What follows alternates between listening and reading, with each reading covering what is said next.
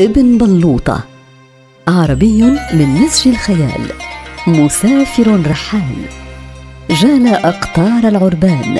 يجمع قصص تلك البلدان. يجلس في المقهى ويمضي وقته يروي للساهرين حول قصة من أقاصيصه. فمن عرف من السامعين المعاني المخبأة بين سطورها نال منه هدية قيمة. هل علمت بما فعل سعيد بجاره؟ وماذا فعل به؟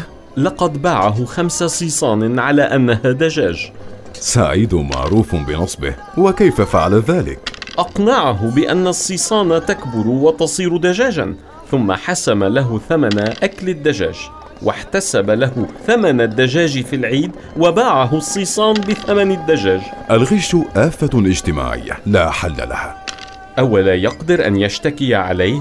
كلا فلقد باعه الصيصان وقد اشتراها هو بملء إرادته اسمع ما فعل سعيد هذا بالماضي بينما كان يسافر في القطار جلس بجانبه قروي بسيط وكان سعيد يتناول من جيبه بين الحين والآخر كيسا في داخله سمك مقدد فيأكل منه القليل ثم يعيده إلى جيبه.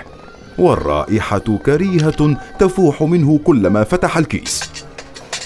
تقدم القروي منه وسأله. ما السر في أن أهل المدن أذكى من أهل القرى؟ وهم أكثر فتنة منهم.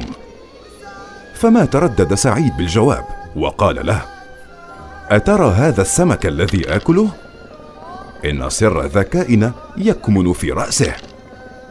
فأجاب القروي بدوره ومن أين أحصل عليه؟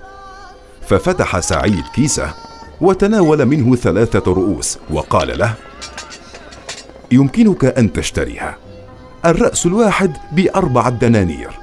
فما كان من الرجل إلا أن سحب كيس نقوده وتناول منه اثني عشر دينارا وناولها لسعيد وأخذ رؤوس السمك منه شاكرا إياه على النصيحة. وبدأ يعلقها فكان طعمها كريها كرائحتها. ولما تذمر الرجل لسعيد وقال الطعم كريه والرائحة أيضا. أجاب سعيد أرأيت؟ لقد بدأ مفعولها يعمل وبشكل سريع. تناول الباقي منها.